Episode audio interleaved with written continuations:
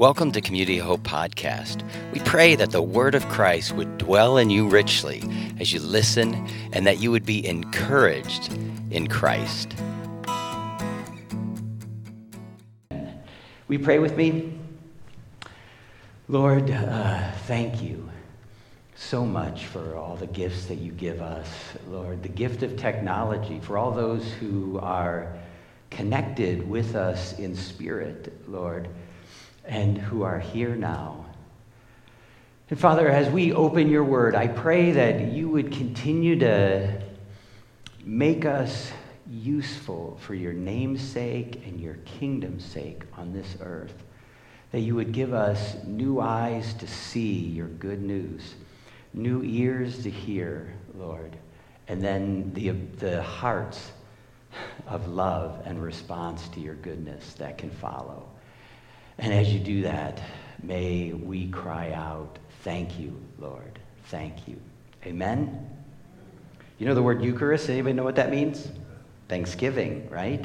So we're continuing our series in uh, Corinthians. We're in chapter 5 if you want to follow along at home or here. Some years ago, I um, had a car that was fill the oil, check the gas. Did you ever have those kind of cars? It was gifted to me. And I was at the BP station right by 77 and 82, and I am actually uh, checking the oil, and all of a sudden I feel great pain in my leg, in my knee in particular. And I look down, and there is a bumper pushing my knee between my bumper and its bumper. And I start screaming, You know, you actually don't know what sound will come out of your mouth until you actually have it happen. I have some octaves that I never even knew I had, right? I sound like a little girl, you know, and I'm screaming, and uh, the car is actually moving my car forward. Uh, and finally, the guy like stops. I mean, it was only inches, you know, like five, seven inches. But um, finally, he stops and he backs up, and the guy gets out and he goes, I didn't see you. And of course, I'm thinking, good, because had I known you saw me, this would have been like really bad intention. And my knee had conformed to the form of the bumper, so it kind of had a funny shape, and I put some weight on it and it hurt. And I got to ride in an ambulance and all this stuff. But, you know, I was thinking the guy, he just wasn't looking. Like I was in one of his blind spots. Actually, he never looked back. I think he just, you know, you ever get in your car and you just know that there's nothing behind you? That's exactly what he did. Um, so I was in one of his blind spots. And when I think about blind spots in the Bible, this picture, this verse from Revelation comes up. In Revelation, you have this section where Jesus is speaking to the churches. And in this one church, he says, Hey, you guys, I wish you were warm and healing or cold and refreshing, but you're neither. So you're, you're lukewarm and it just makes me sick. I, I will spit you out of my mouth. And then he says, You say, I'm rich, I've acquired wealth, I do not need a thing. So, from their perspective, they were fat, dumb, and happy, right? But from God's perspective, he says, But you don't realize Here's your blind spot. You're wretched, pitiful, poor, blind, and naked. It's like, wow. See, this church thought they were one way, but from God's perspective, the only way to truly see things, they, they weren't. One, one author said that the most common blind spot is believing that others have them, but you don't. I mean, the reality is, is we all have blind spots, don't we? And, and so we march into this uh, church in Corinth, and they've got a massive blind spot. The first few chapters, Paul is talking about the fighting that's going on here, and then he goes right into this. Look at these words. It's actually reported that there's immorality among you, and an immorality of such a kind that doesn't exist even among the Gentiles. Some will say pagans, and that someone has his wife's father.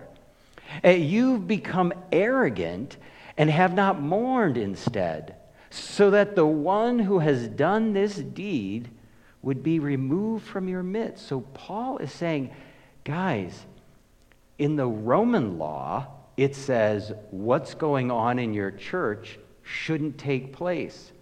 Like the pagan law says it's not right, and the Jewish law says it's not right, but you guys aren't even noticing what's going on here, and you need to do something about it. You need to remove this guy from your midst. They're, they're blind to it. They've got this massive blind spot. And, and, he goes on and he says, For I, on my part, though I'm absent in the body, but present in the spirit, have already judged him who has committed this as though I were present. Now, this is kind of an interesting concept here. On one hand, there could be this mystic sweet communion that when they're worshiping and the presence of the Lord is there, Paul is also in God's presence with them. And I believe that's true. And maybe in a, in a more significant way than we typically experience. But it could also be explained like this Have you ever said to somebody, My heart goes out to you? Or, you know, I'm with you in spirit? And that could also be what Paul means here. Kind of like, I, when you're there, I'm there in spirit. And he says, In the name of the Lord Jesus, when you're assembled, I'm with you in spirit, with the power of our Lord Jesus. I've decided to deliver such a one to Satan for the destruction of his flesh, so that his spirit may be saved in the day of the Lord Jesus. There's one other place in the Bible where Paul uses this phrase, hand him over to Satan. It's a, it's a funny thing, isn't it? You read this and you wonder, what is he talking about? I mean, when was the last time you heard me say, you know, Jim, that person you're talking about, I think you need to deliver them to the devil for a while? Jim would look at me like, What? What's he talking about? You know, well, what is he talking about? I mean, what does this even mean to hand someone over to Satan? I, I think if you understand when Paul writes about conversion, and you start seeing how Paul describes conversion, this is how we describe it too, but maybe we don't always think in these terms. Like in Colossians, he says, You were rescued from the dominion of darkness that's like a kingdom, isn't it? From the kingdom of darkness and brought into a kingdom of the Son he loves. Or in Ephesians, we read this For you were formerly darkness, but now you're light in the Lord. Live, walk as children of the light. And when Paul was converted, I think this is the most telling passage. The Lord says to him when he's like, Who are you? He's like, I'm Jesus. And he says, I'm sending you to open the eyes that they may turn from darkness to light. And look at this from the dominion, the authority, the kingdom of Satan to God, that they may receive forgiveness of sins and inheritance among those who have been sanctified by me in faith. So when Paul sees conversion, he sees you are under one kingdom, Satan, and now you're under another kingdom, God. And, turning him over to Satan is actually saying this person is living in such a way that, that Satan is, is active in his life. Just let him go.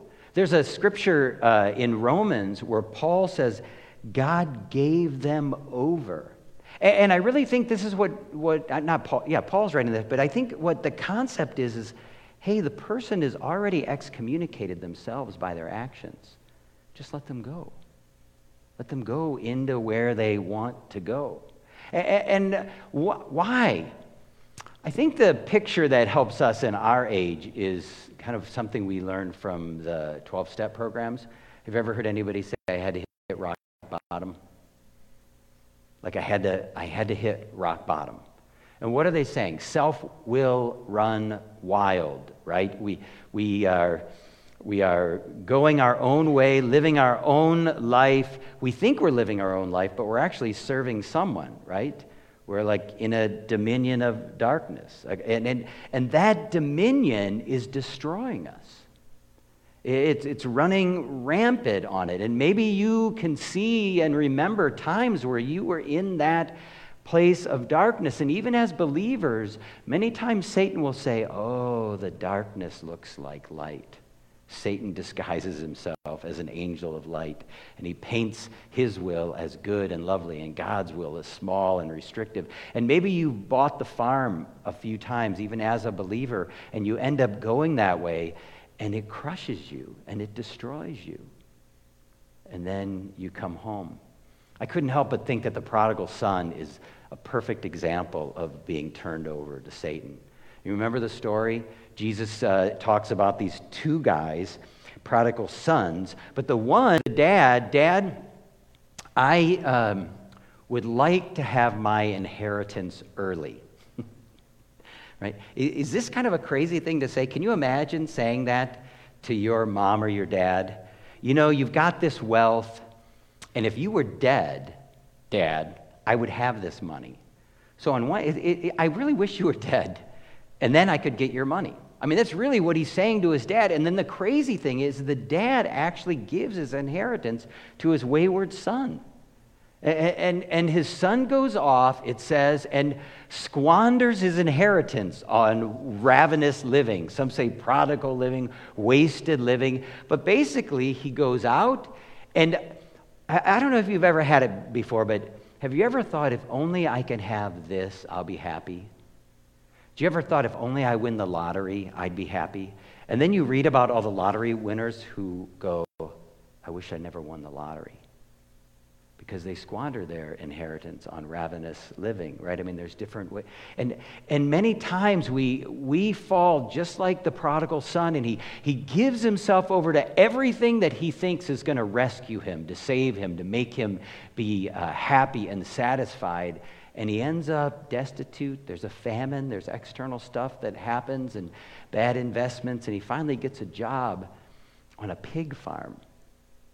And the Bible says that this guy longed to eat what the pigs eat. Have you ever seen what pigs eat? Like, they'll eat anything. Have you seen the stories of the farmers, pig farmers, who have had like a heart attack and fallen into the pig's pen and they, they don't find much left?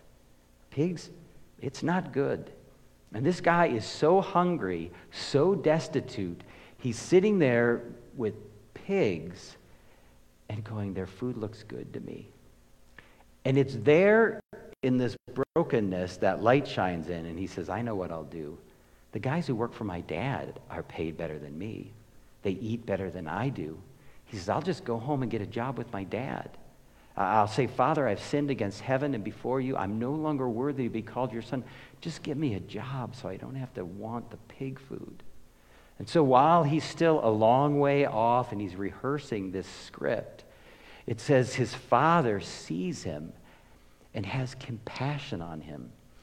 This word compassion comes from a Hebrew word, and I think I alluded to this a couple weeks ago. It's almost like the, the womminess of God. The Hebrew word, the root is womb.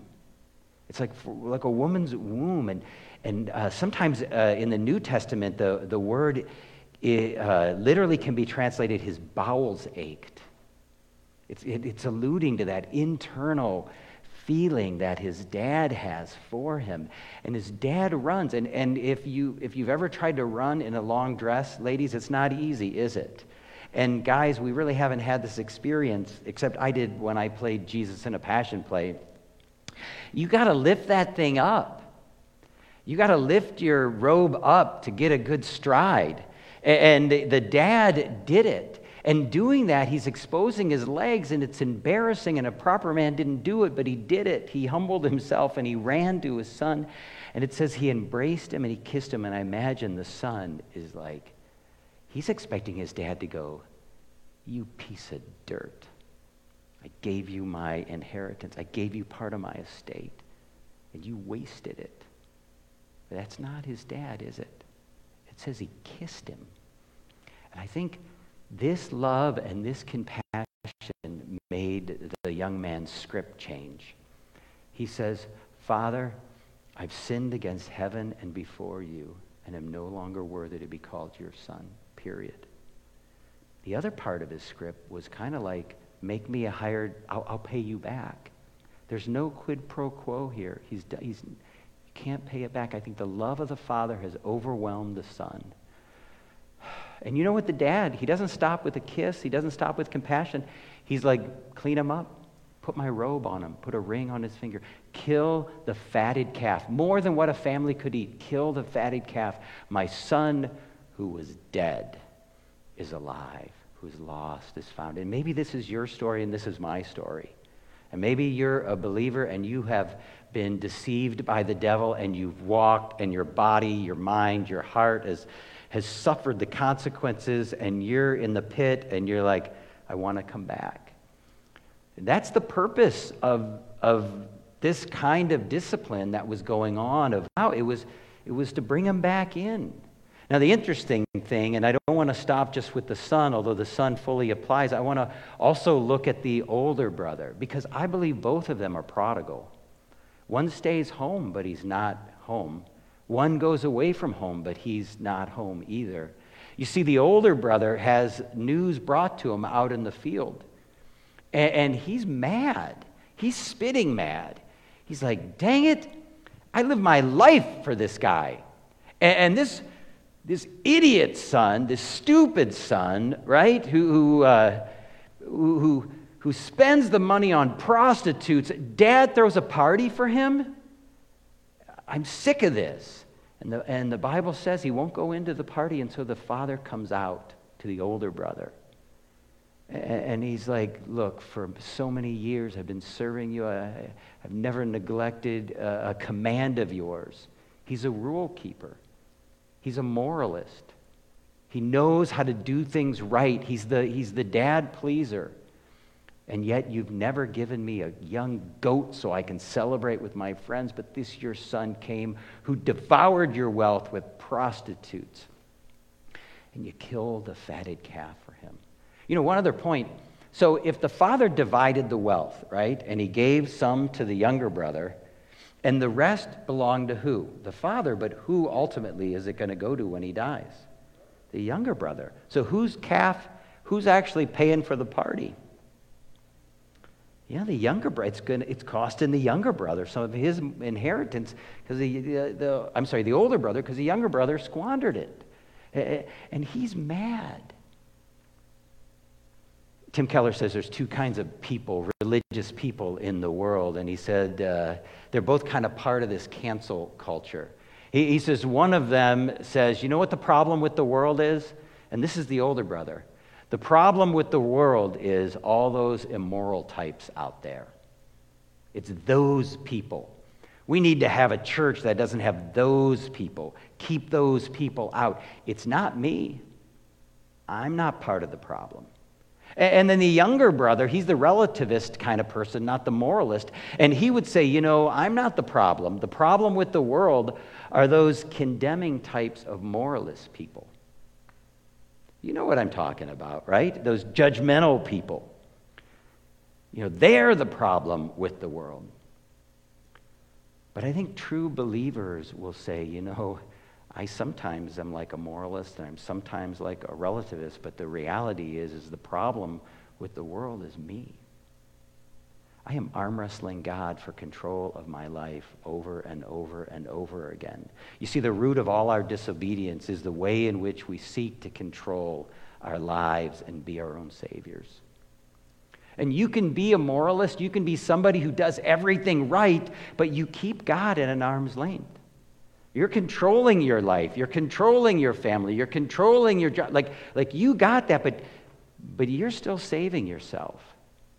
And you can be somebody who goes out and says, Oh, I believe all the lies of, of pleasure and everything, and, and, but you're still trying to save yourself.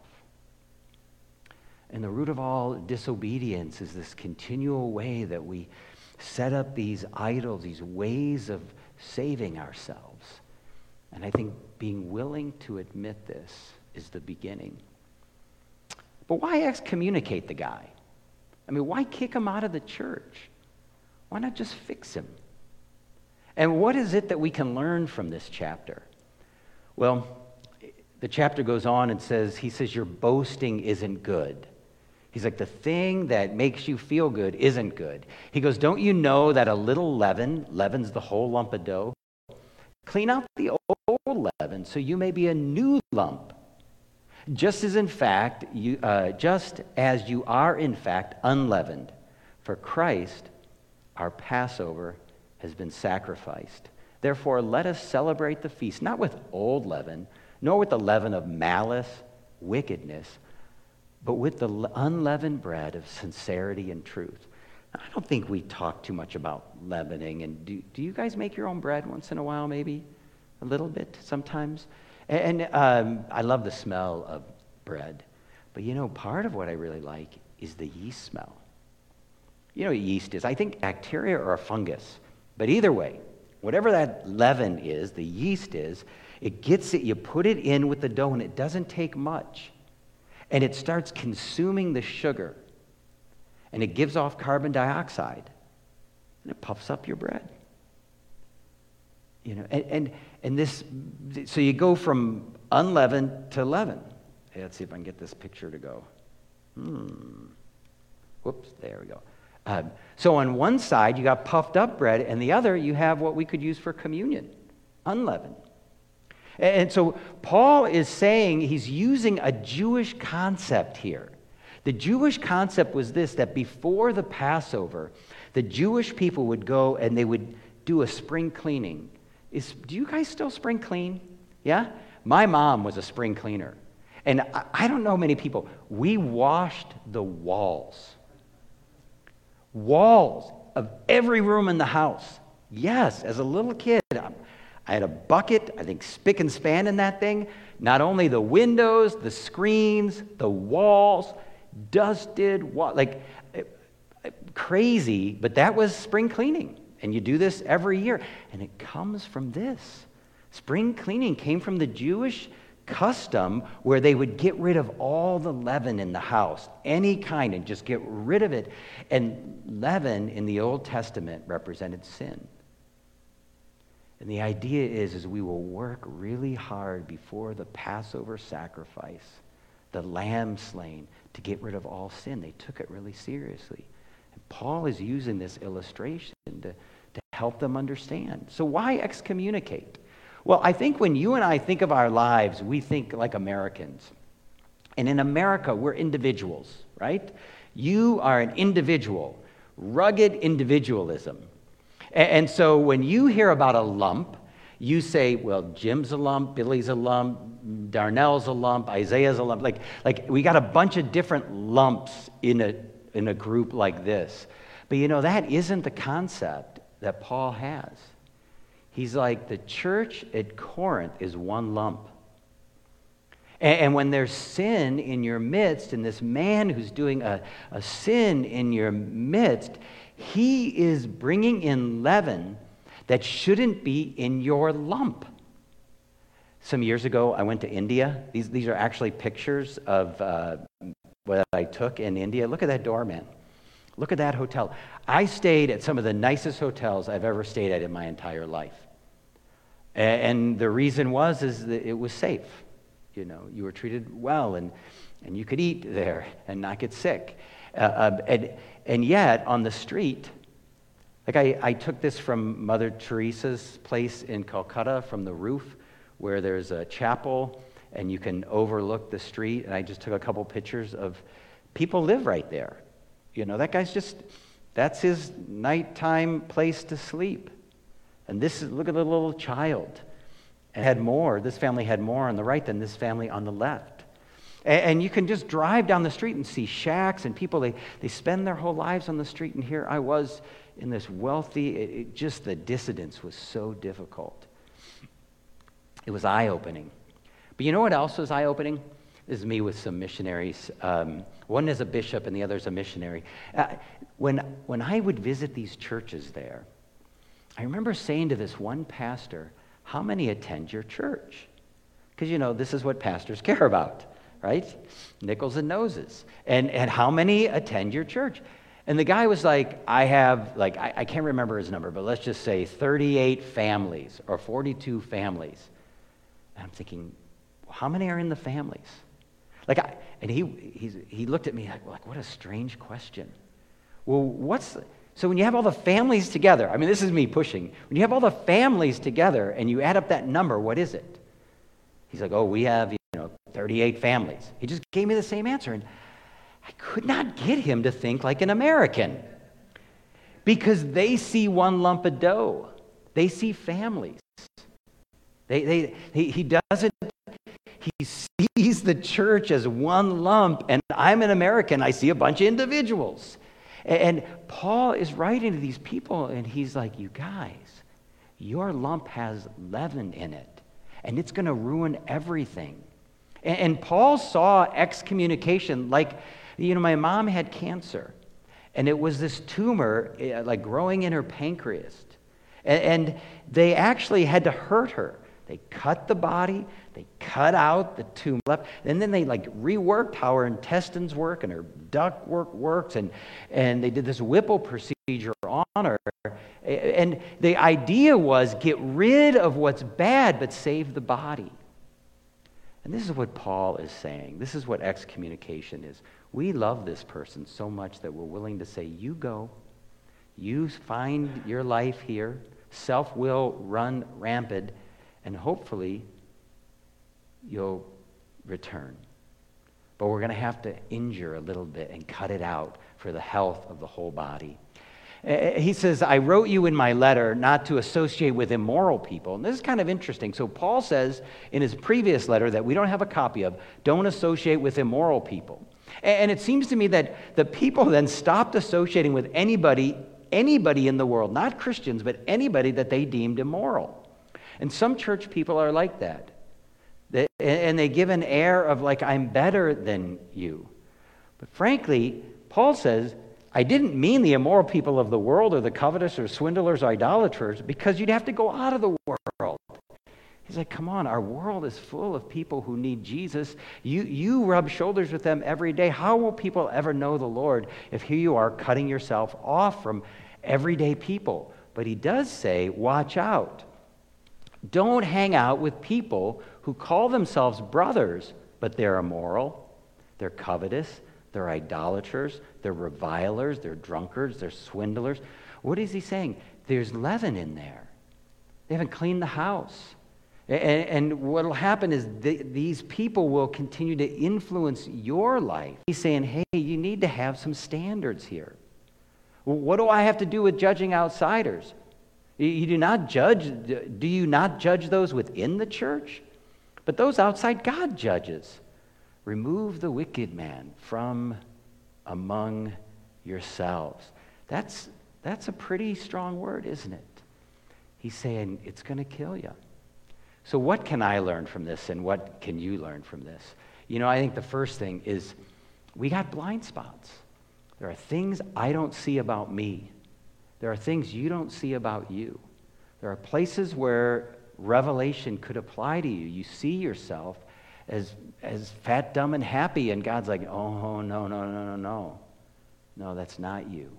And we need to say, God, open my eyes. Help me to see myself more clearly. Help me to understand how I'm wired and the temptations that come with how I'm wiring. We, we need to pray for eyes to see. And the other thing is, I think we need to spend time in God's Word. Can I say, if I was not preaching through Corinthians, I wouldn't pick this chapter to preach on? I mean, come on. It starts with immorality and it ends with kick the guy out. I would much rather go John 3:16. Right? And, and yet you come to this stuff and you read it and you're like, "Oh God, I see stuff in my heart." I, I, I see stuff in my heart that's not good. And, and I think what really helps me to see is time in God's Word. Right? You, you open up the book. The, the, we say in, uh, in theology when I teach confirmation that the law of God is a curb, a guide, and a mirror. Like it shows us ourselves. I've told this before, but I think it's hilarious. So I'm a new like pastor at Community of Hope, and we have these voters times where we get together with pastors and lay delegates from churches all around Ohio. And I think it was every three or four years back then. And I, I go there with Norm Pross. He pulls in the driveway, picks me up, takes me uh, to, with him to this conference, hundreds of people there uh, I, you know, I'm meeting a lot of people for the first time. And uh, I mean, it was a really nice time to meet people. And then uh, we have dinner, and, and we come back to the hotel rooms in the evening. And I remember I go into the hotel room, I look in the mirror, and I had forgotten to comb my hair. Like, I had out of the shower hair all day long. Whatever that looked like was not good. But I hadn't looked in a mirror since I got out of the shower. I'm sure I was in a hurry, run, running around, get all dressed. And I say to Norm, like, whether it's the next day or that evening, Norm, like, My hair was horrible. Why didn't you tell me? Thought you wanted it that way, right? Because who would have hair that wild without wanting it that way, right? Um, and the scripture is like a mirror. And a lot of times we're just, we're having a bad life day and we read the scriptures and we're like, oh, Lord, I see this now more clearly. You know, I see it more clearly. And I think we need to ask ourselves where are the places where we're wrestling control? You know, regularly I read about fallen leaders, fallen Christians, and it's so easy to fall. And I think it's easy to have kind of a faith where we like turn on Jesus, and then at times we're like, you know, I really deserve this. I haven't been treated like I should be treated. You know, I'm uncomfortable in my skin right now, and I need to find peace, comfort, satisfaction in some other thing except you and your spirit, God. And, and we, we take control. We, we find other saviors that will rescue us from our bad feelings or what, whatever it is. And I think we just need to be honest with ourselves. You Lord, help us. Help us to, to get to the root cause of our disobedience and to allow your good news to truly be good in, in every situation. I think that's where repentance truly happens. And last, I think we need to make our Passover sacrifice personal. It has to be real. I put a picture of a lamb up there because that, that gives us like a cuddly feel. I was talking to a friend of mine who has chickens, and I'm like, you know, after so long, they really stopped laying, so you could kill them and eat them. He's like, You want to come over and kill them for me? Because what? Chickens, hard to kill. I, I get it. And we have a Lamb of God who was our Passover sacrifice that we can know personally. And we can sit with the knowledge that my sin put him on the cross and we love because he first loved us. And the more we get in touch with that love, that cross, that work, the more personal it becomes, the more it weans us from the kingdom of darkness and into the kingdom of light. Will you pray with me? Lord, thank you that your love endures forever. Turn our hearts afresh and anew today. May our personal relationship with you be something that's renewed today, something that's renewed regularly this week. And Father, we can't do it on our own. We need your Holy Spirit. We need you to give us a fresh and a new wind of your Spirit in our, in our lives.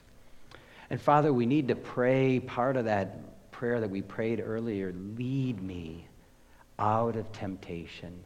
Deliver me from evil. Like each of us, Lord, are your lambs. Shepherd our souls. We ask this, Jesus, in your name. Amen. Thanks for listening.